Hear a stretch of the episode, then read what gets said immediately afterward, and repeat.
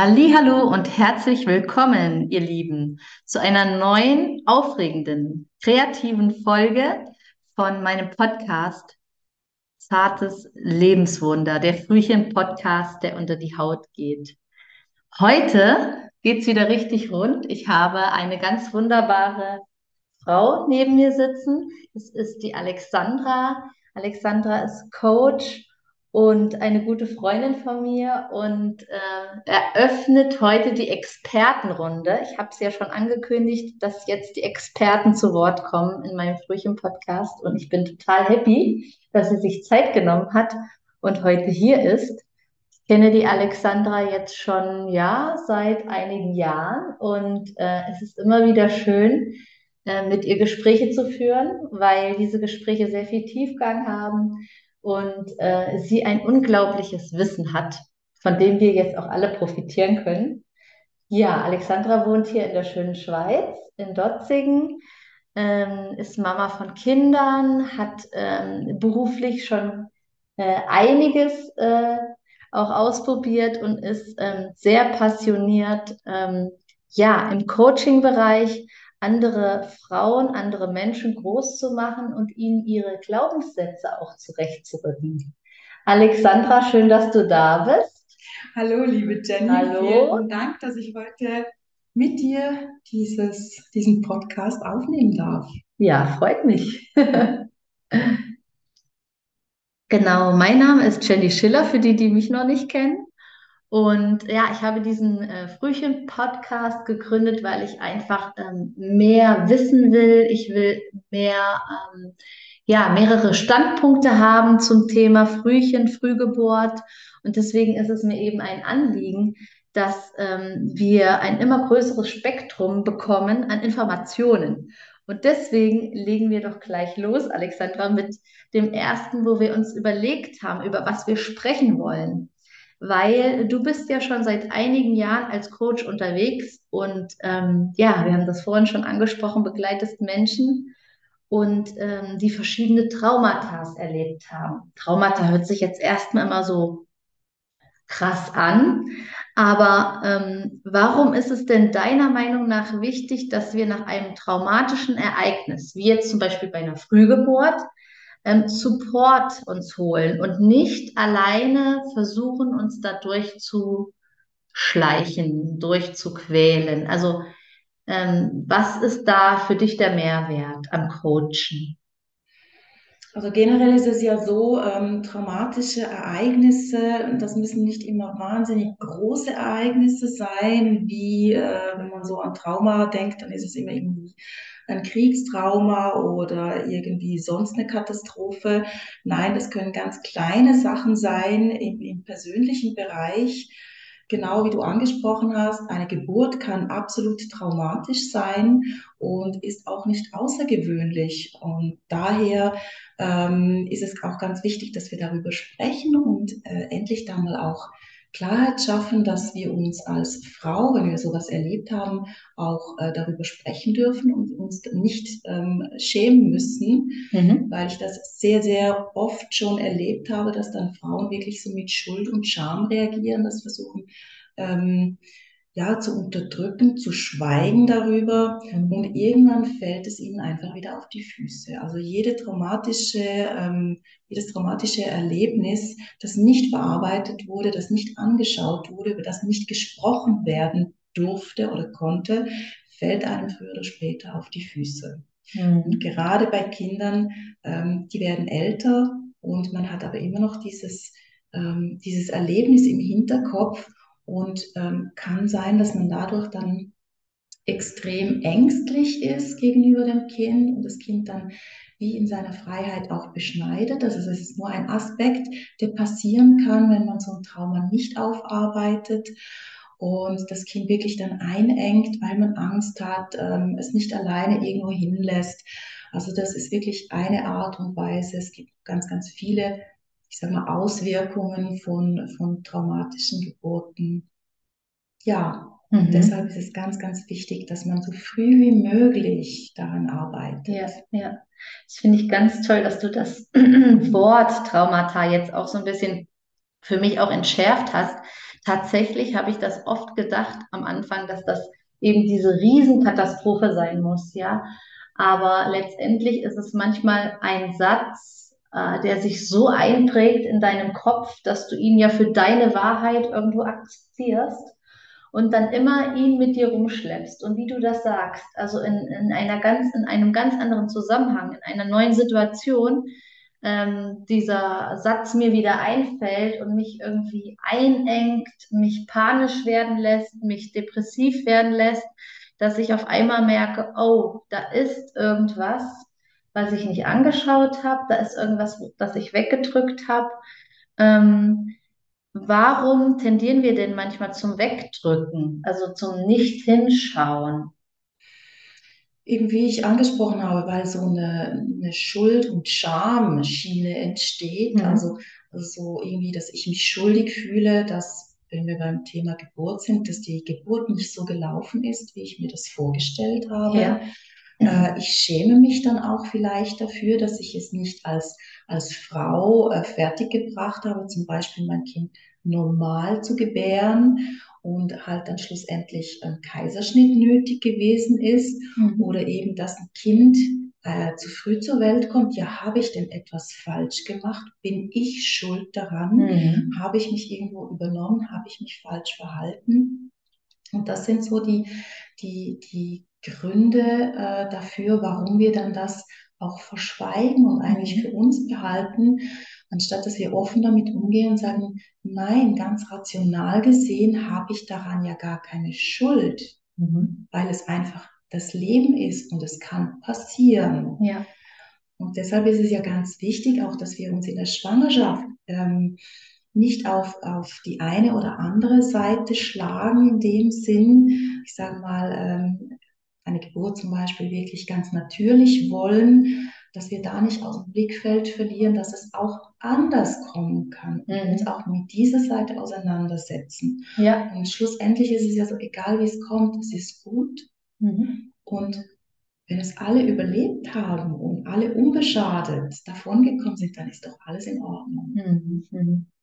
Das ist eben diese Schuld und Scham und ich kenne das auch von mir, diese Gedanken, die dann hochkommen, also die Schuld bei sich suchen, etwas falsch gemacht zu haben. Auch ähm, was mich sehr bedrückt hat, äh, ist der Wert, also die Frage nach dem Selbstwert, bin ich denn was wert, wenn das Kind nicht mehr bei mir ist? Also das ist bei mir ähm, ein ganz großes Thema gewesen, wenn das Kind, also zur Nachversorgung, wenn das Kind beim Arzt war, auf der Neo äh, Untersuchungen gemacht werden konnten und ich alleine war, ne, dann kam eben dieses Hoch, bin ich denn als Mutter ohne mein Kind etwas wert als Mensch? Und das sind Sachen, die ähm, ja dann so hochkommen und ähm, ja, mich dann einfach fast erdrückt hätten, dann wäre ich nicht nachher dann äh, dank meiner Hebamme imstande gewesen, mir dann auch ähm, dank einem Coaching das anzuschauen, oder? Und immer wieder, also es ist nicht abgeschlossen. Ich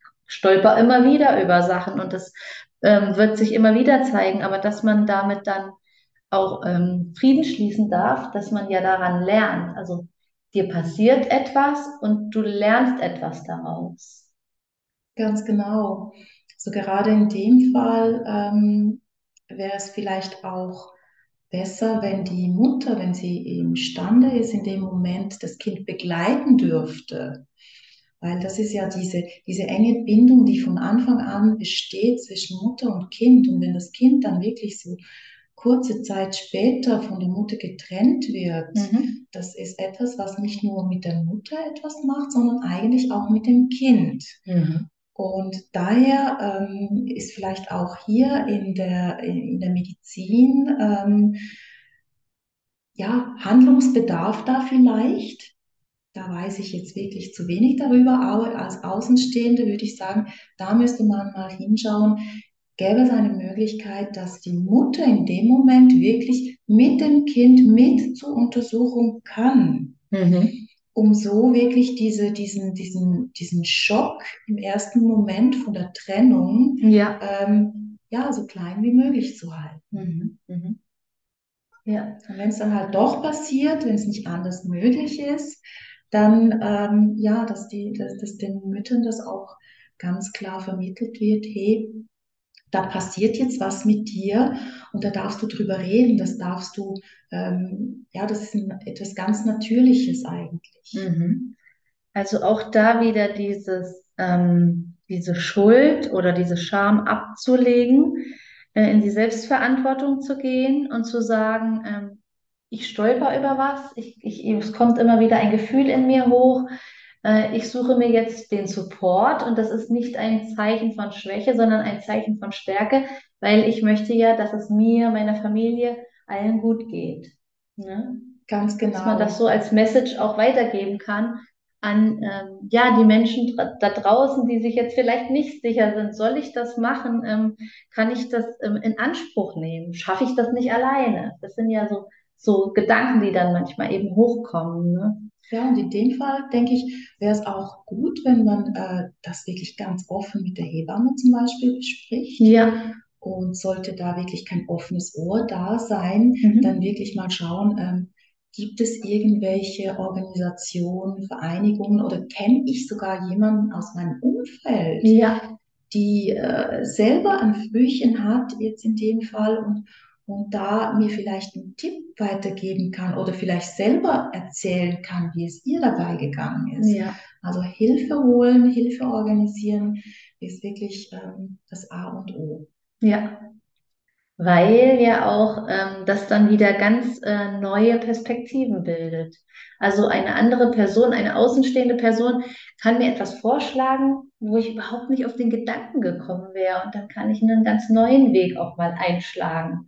Und das finde ich hilft extrem, auch so ein bisschen aus dem, aus der eigenen Suppe, in der man immer löffelt, so einfach mal rauszukommen. Ne? Absolut. Also das würde ich jetzt nicht nur auf, auf Frühchenmamas oder Ja, Geburten reduzieren, sondern generell, wenn wir was versuchen mit uns selber, so als kleinen Tipp, wenn wir was versuchen mit uns selber ähm, auszumachen, dann drehen wir uns immer im eigenen Universum. mhm. Und wenn wir da nicht rausgehen und aktiv nach anderen Inputs suchen, Ja, dann werden wir da nicht rauskommen. Das Mhm. geht einfach Mhm. nicht.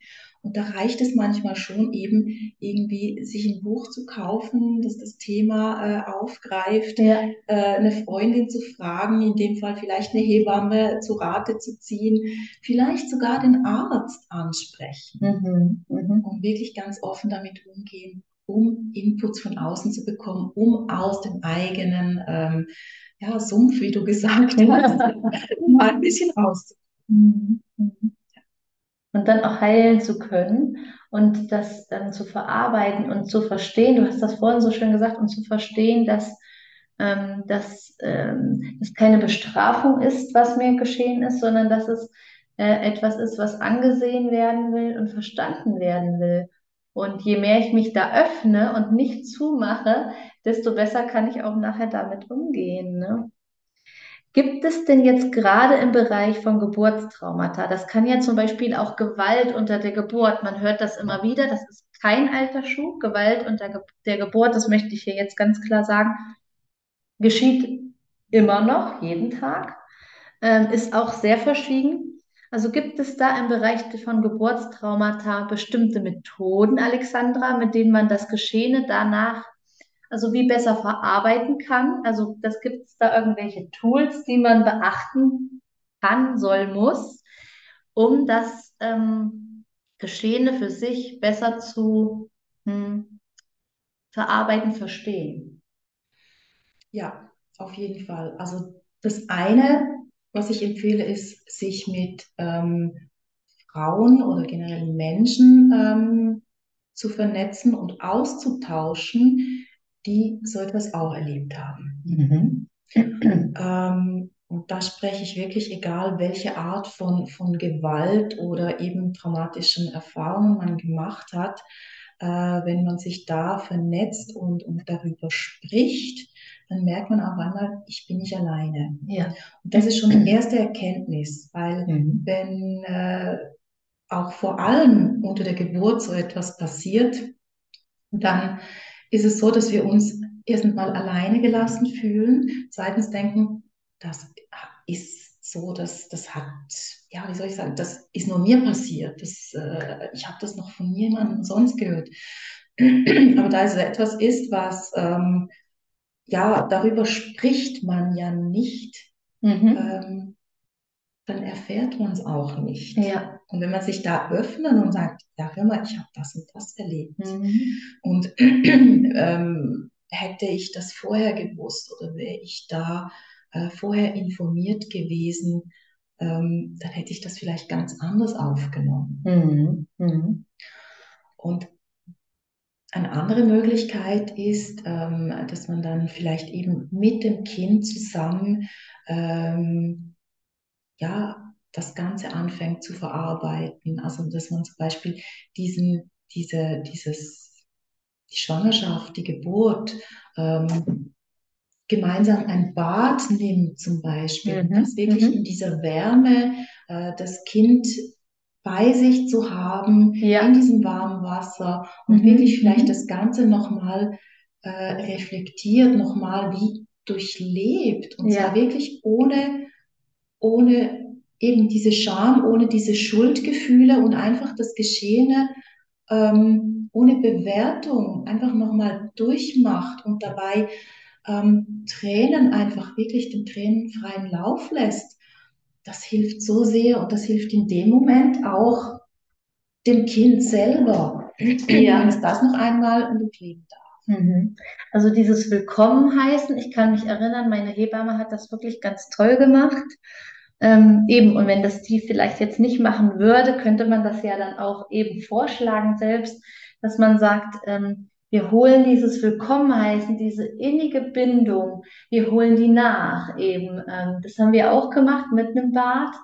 Das heißt wirklich, das Kind kommt Haut auf Haut, klitschnass, kommt auf einen drauf, kam es auf meine Brust und dann ist eben diese, diese Geborgenheit, diese Wärme, dieses, ähm, ja, dieser, dieses unendliche Glück, das kommt dann in dein Herz und dann spielt es, Alexandra, doch keine Rolle, ähm, wann das geschieht und eben dieses dann zuzulassen, dass es jetzt geschieht und nicht vielleicht wie gewünscht vor einem Monat, zwei Monaten oder so ein paar Wochen, sondern dass man da einfach so ähm, Zeit und Raum mal ausblendet und sich dem einfach widmet und sagt, das genieße ich jetzt, weil das tut mir jetzt gut. Und ich weiß noch, wie glückselig die Miriam damals war. Also die, die hat danach geschlafen und getrunken und ich hatte so viel Milch wie noch nie, weil das einfach äh, so alles miteinander verbunden ist. Also das ist äh, für mich immer noch ein, ein totales Wunder auch. Ähm, das ist so schön, wenn man sich das wieder dann erlauben darf, das zu machen. Ganz genau. Und das ist auch so mein Tipp an alle ähm, ja, Mamas da draußen, dass es ähm, eben dann, ähm, ja, dass man das akzeptieren darf, dass es vielleicht nicht so nach der ersten Vorstellung ähm, durch, durchgeführt wurde, aber dass man das nachholen darf und dass, ähm, dass das dann einfach in dem Moment schön ist und man genießen darf, ohne zu denken, hätte ich doch, könnte ich doch, wäre doch nur. Dass man das wirklich äh, in dem Moment einfach nur genießt. Genau, es ist auch ähm, um so vielleicht für all die Frauen und Männer, die jetzt vielleicht keine Geburt miterlebt haben oder keine, ich sag mal, klassische normale Geburt, wie es im Lehrbuch steht. Ähm, wenn das Kind zur Welt kommt und ich sag mal, es verläuft alles mehr oder weniger normal und das Kind dann wirklich der Mama auf die Brust gelegt wird, das ist ja so wirklich, da, da entsteht diese ganz, ganz tiefe Bindung. Und wenn man aber eine unter der Geburt Komplikation hat oder ein Kaiserschnitt oder eben ein Frühchen, ähm, dann ist es so, dass da wirklich auch oft ähm, Gefahr im Verzug ist und das Kind dann schnellstmöglich äh, ärztliche Behandlung braucht. Mhm. Und dann fehlt dieser Moment, dieser innige Moment nach der Geburt unmittelbar, eben dieses äh, auf der Brust liegen und einfach mal eine Bindung herstellen dürfen. Mhm. Und das ist, äh, da ich beides erleben durfte, eine, Ja. eine einigermaßen normale Geburt, zumindest was den Schluss anbelangt, Ja. Und wirklich diese Bindung herstellen durfte, aber dann das zweite Mal wirklich einen Kaiserschnitt hatte und das Kind mir einfach so gezeigt wurde und dann verschwunden. Die sind gegangen damit Und das, ich bin da wirklich in ein Loch gefallen in dem Ja. Moment. Ja. Und dass man auch da weiß, auch das ist normal und dann kann ich später das eben nochmal diese Bindung herstellen, indem ich mich in einem Ritual, Mhm. das kann Bad sein eben, das kann aber auch sonst sein, dass man jeden Abend sie, das, das Kind äh, auf die Brust legt, äh, die erste Zeit und wirklich diese, diese Zweisamkeit genießt, dieses Atmen des Kindes und diese Ruhe und dann auch Mhm. selber äh, diesen Frieden finden darf und, und den Frieden machen darf mit dieser Situation. Ja, ja. Und du hast das gerade so schön angesprochen, dass man auch den Partner, die Partnerin einbinden darf und nicht sagt, das ist nur meine Sache, ich schotte mich da ab, sondern dem anderen da mit einzuladen und dann eben ein Ritual zu machen oder äh, ja, da kann man ja ganz kreativ sich überlegen, was das ist, ob der eine dann Absolut. die gute Nachtgeschichte dem Baby liest und der andere irgendwie die Streicheleinheit gibt und dann wechselt es irgendwie täglich ähm, dass man da irgendwie dann ähm, dazu lernt und Mhm. sich das dann selbst auch erlaubt, ähm, das ähm, spüren zu dürfen Mhm. und äh, da nicht in eine Verneinung reinzugehen, sondern zu sagen, ja, ich darf das erleben mit meiner Familie und ähm, mich dann auch wohlfühlen damit. Und ähm, ich finde es immer wieder so schön, dass ähm, du das auch selber gesagt hast. Ähm, es gibt verschiedene, immer wieder im Leben gibt es verschiedene Erfahrungen, die wir machen. Und dann wollen wir dann immer das so in so eine Schublade stecken. Schlecht, gut, ähm, links, rechts, oben, unten, äh, schwarz, weiß.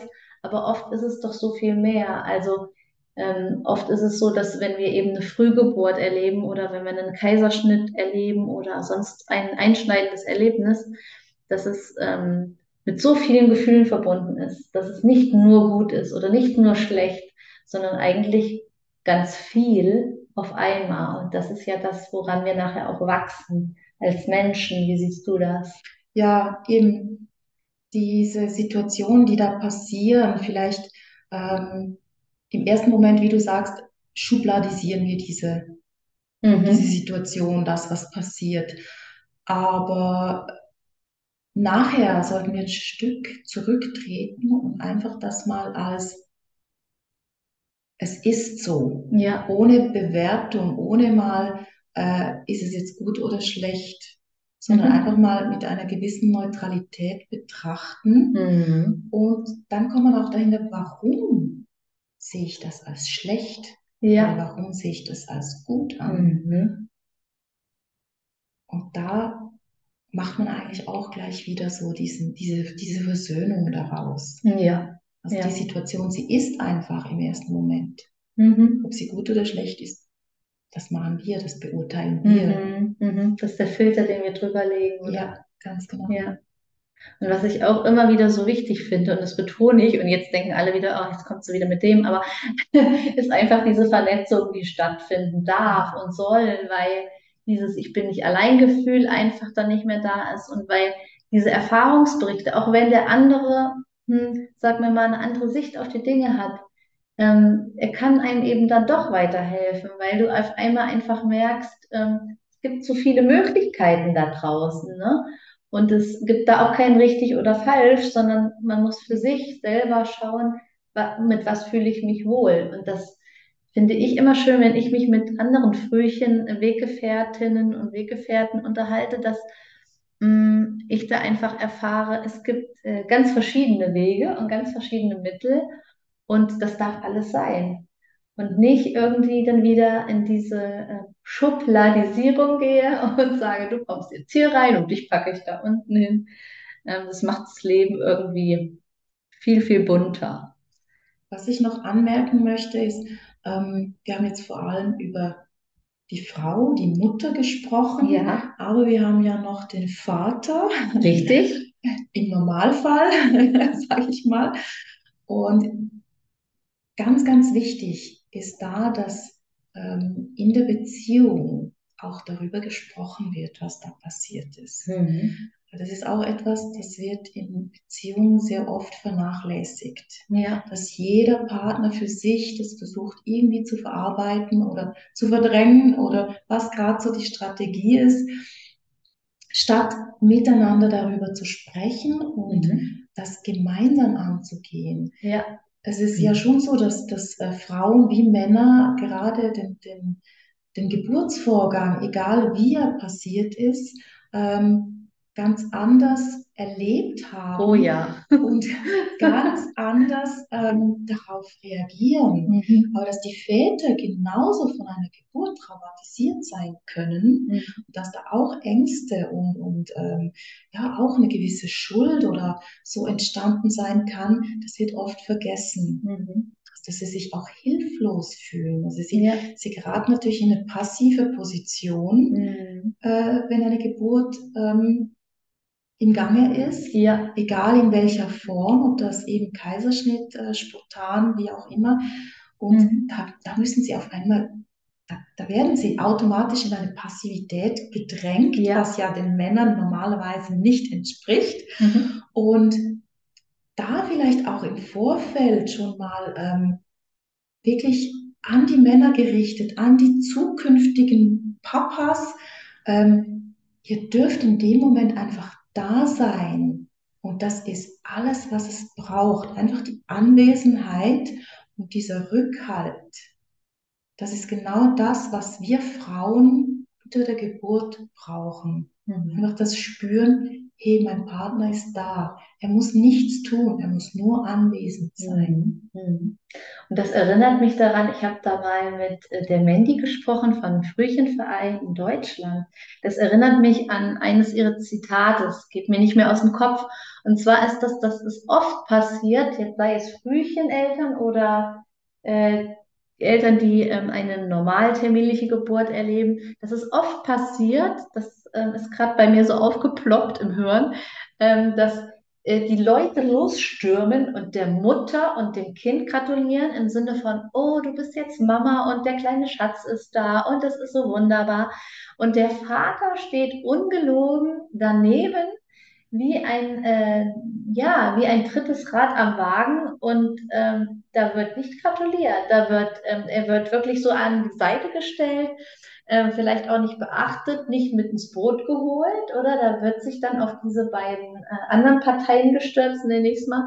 Und der Vater steht da und der Vater darf auch stolz sein auf sein Kind und der Papa darf das auch ähm, wickeln und lieb haben und ähm, Sorge tragen. Also er darf da auch seinen Mann stehen und ähm, ja, mit ins Boot geholt werden, ähm, weil es auch für ihn eine neue, eine völlig neue Situation ist und er kennt es nicht.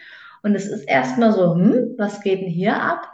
Aber ähm, ja, dass man da auch im Krankenhaus ähm, schon anfängt, den Papa mit ins Boot zu holen mit kleinen Dingen. Also bei mir war das so, bei der ersten Geburt von meinem Sohn fand ich total schön, dass mein ähm, Mann die ähm, Nabelschnur durchtrennen durfte. Und da wurde er wirklich gefragt und mit ins Boot geholt. Wie sieht's aus? Möchtest du das machen oder möchtest du es nicht machen? Wäre auch okay gewesen. Aber er ist gefragt worden. Und allein das impliziert ja schon, wir nehmen dich wahr und wir sehen dich als Papa. Ne? Ganz genau, aber eben das kann auch nur ähm, gemacht werden, wenn es eine einigermaßen normale Geburt ist. Und wenn die Geburt eben nicht so verläuft, wie sie sollte, dann ähm, wird dem Vater ja auch hier eben etwas genommen. Mhm. Und da möchte ich auch ganz klar sagen, dass die Männer, die Väter, dann nach der Geburt eigentlich ihren aktiven Part übernehmen dürfen, im Sinne von auch ähm, der Mutter und dem Kind irgendwo den Rücken frei halten, mhm. eben die Koordination, wenn natürlich äh, große Familie und Freunde, die wollen alle das Kind und die oh, Mama ja. weiß ich was alles. Und das kann aber auch bei Mutter und Kind zur Überforderung führen. Und da finde ich, das ist der Part von den Vätern, dann hinzuschauen und hinzugehen und sagen, hört mal Leute, ähm, heute ist jetzt mal gut. Mhm, ja. Wir schauen dann nächste Woche mal bitte, wieder. Bitte rufen Sie für einen neuen Termin unter der folgenden Telefonnummer Ganz an. genau. um wirklich da ein bisschen Ruhe in die Familie zu bringen und da wirklich so Türstehermäßig. Ja, ist mir auch gerade so, du kommst hier nicht rein. ja, also ja. Das ist natürlich äh, eine große Aufgabe Mhm. und Mhm. ganz eine wichtige Aufgabe Ja. Oder auch Zeit. die Versorgung. Also einfach mal zu sagen, hey Leute, ich ähm, schwing heute den Kochlöffel, ich zauber was Schönes. Die Mama kann sich dann äh, vielleicht mal in Ruhe duschen. Ach, das ist einfach eine Wohltat. Ja, genau. Und der Papa kann dann mal was, was kochen oder der oder mal was wegräumen oder weiß ich nicht, den Windelberg irgendwie ähm, raustragen. Also es gibt so viele Sachen, ähm, wo das Miteinander dann auch schöner macht, weil eben nicht eine Partei denkt, oh, jetzt sehe ich den äh, Wald vor lauter Bäumen nicht mehr. Ne? Mhm. Ja, und wir, wir, ich sag mal, moderneren Mütter sind ja auch so gestrickt, dass sie das Gefühl haben, okay, zwei Tage nach der Geburt muss ich wieder topfit sein und ähm, äh, Ja, alles alles erledigen. wuppen. Genau, und ähm, da ist dann wirklich der Part auch vom Mann zum sagen, hey, hör mal, ähm, nimm dir die Zeit. Mhm. Mhm. Also da hat es bei mir auch Situationen gegeben, ich hätte mir gewünscht, gerade im zweiten Kind, ich hätte so jemanden an meiner Seite gehabt, wo gesagt hätte, hey, und jetzt lässt du das mal sein. Mhm. Mhm. Einfach mal in Ruhe. Ja, Eben, das sind so, so die Sachen und da kann wirklich ein, ein Partner, ein Vater wirklich äh, ganz aktiv mithelfen, um, den, um einen entspannteren und, und schöneren Start ins Leben vom ja. Neuen Erdenbürger äh, zu ermöglichen. Ja. Ja, das stimmt. Es ist dann eigentlich auch, ja, für die ganze Familie eine Umstellung, nicht nur für eine Person, sondern für alle. Und äh, je mehr man das gemeinsam irgendwie, ähm, ja, in die Hände nimmt, nenne ich es Ja. mal, desto besser kann man es gemeinsam gestalten, ne? Es ist ja aber auch so, äh, Alexandra, dass mh, ja dadurch, dass wir so gut vernetzt sind und ständig im, im Internet recherchieren und gucken können, viele Menschen doch auch der Meinung sind oder dazu geneigt sind, dass man nach der Geburt von einem Kind ähm, alle Informationen ähm, googeln kann, ähm, sich raussuchen kann aus Wikipedia und Co. Und diese Vernetzung und dieses ähm, Treffen im Real Life, im Außen, dass das eigentlich ja alles gar nicht nötig ist. Wie stehst du zu diesem Vorgehen? Hm, sehr gespalten. Also generell ist äh, das echte Leben dem Internet vorzuziehen, ganz ehrlich. Und gerade bei so schwierigen Themen oder, oder komplexen Themen äh, finde ich es umso wichtiger, dass man sich gegenüber sitzt, dass man sich wirklich im Real Life austauschen kann Mhm. und nicht irgendwelche Informationen oder ja, man kann das schon mal machen, aber nicht ausschließlich, Mhm. weil man, in, man ist dann mit diesen Informationen alleine. Genau, das wäre jetzt auch mein Input gewesen. Genau, was mache ich Ja. damit? Und dann Ja. hört man, äh, dann schaut man sich vielleicht hier ein YouTube-Video an, dann liest man dort einen Artikel, dann Wikipedia sagt nochmal was anderes, Mhm. dann ist man so verwirrt. Ja. Das ist schlimmer, als wenn man gar nicht gegoogelt hätte. Ähm, und da lieber wirklich rausgehen und sich echte Leute ins Boot holen.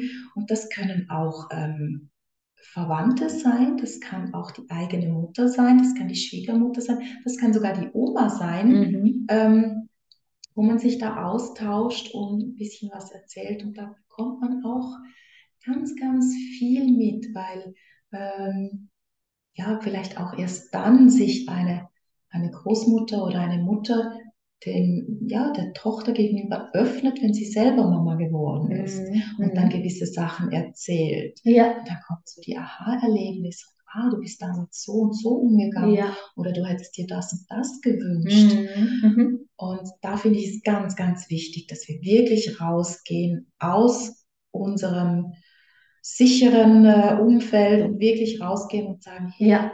erzähl mal, hör mal, mir ist es so und so gegangen. Mhm.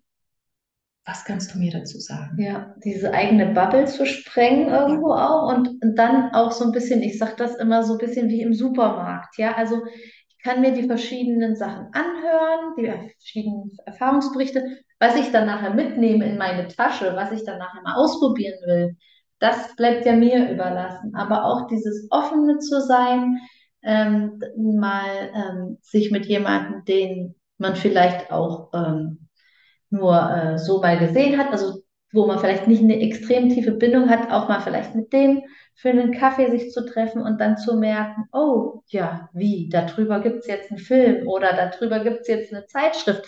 Das habe ich ja gar nicht gewusst, dass man so kleine Sachen dann einfach auch erfährt. Aber wenn ich zumache und die Mauer um mich rum baue, und da kann ich mich auch noch erinnern, dass ich auch äh, gerade beim ersten Kind viel gedacht habe, oh nee, alleine, alleine dann kommt natürlich von außen auch nichts auf mich zu, wenn ich von vornherein schon sage, fertig, hier ist geschlossen. Also dieses, äh, da auch wieder dieses, ähm, äh, dieses, diese Denke durchbrechen, ich kann allein, ich muss allein, ich bin allein.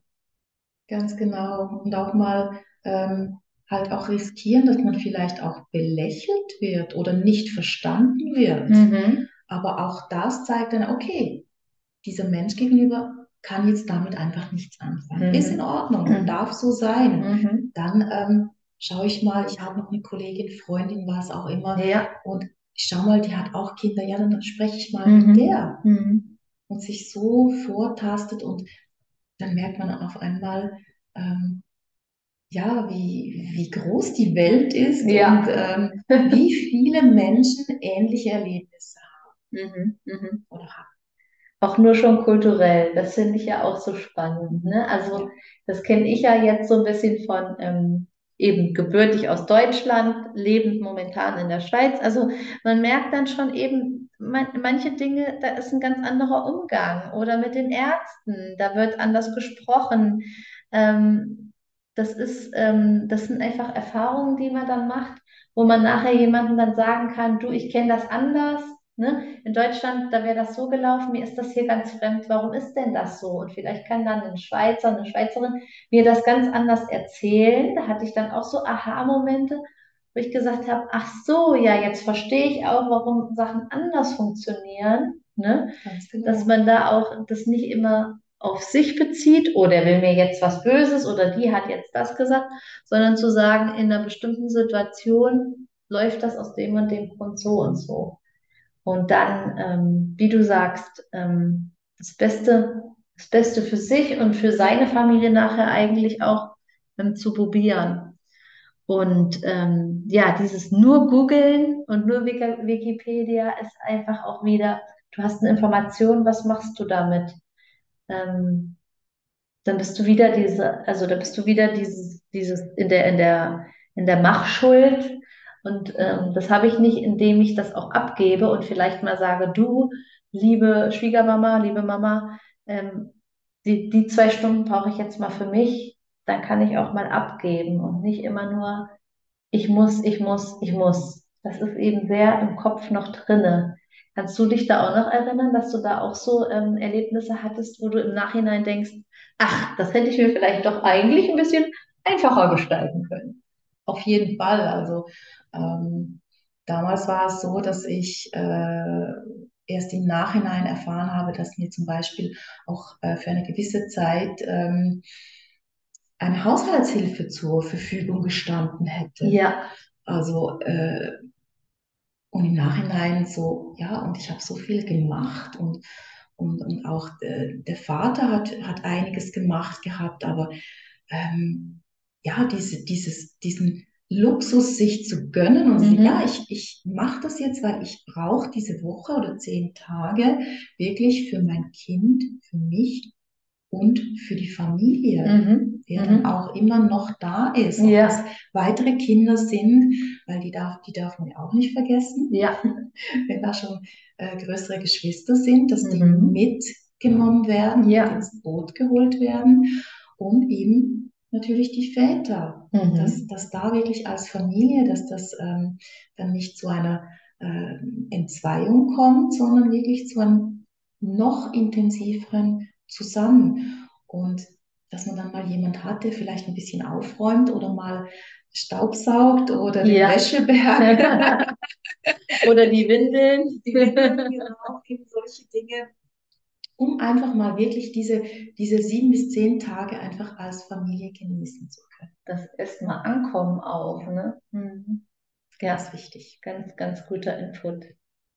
Ja, du, das war ja wie eine Wunderzuckertüte heute. Da kam so viel Info und ja.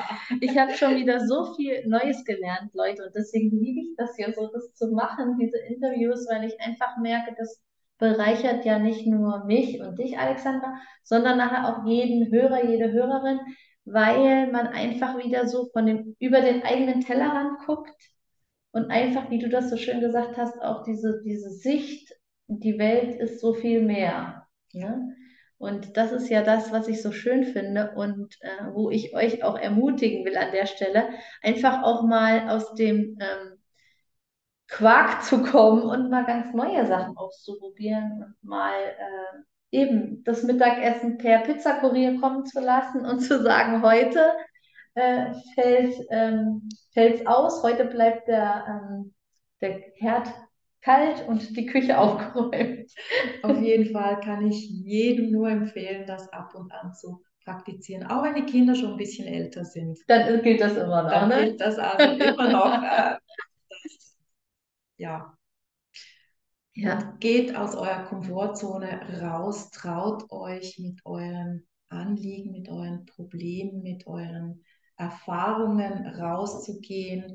Ähm, teilt es mit den Menschen, denen ihr vertraut und schaut mal, was zurückkommt. ja, genau. Gerade auch die Frauen, geht in die Sichtbarkeit, habt keine Angst vor Ablehnung. Es kommt so viel Schönes auf euch zu und ihr werdet immer weiter wachsen und gedeihen. Hey, vielen Dank, Alexandra, für ähm, den Talk, für deine, deine Expertise, die ich total schätze, für deine Zeit, die du dir genommen hast heute. Vielen Dank, Jenny. Es war mir eine Freude. Dann bis zum nächsten Mal, hoffe ich.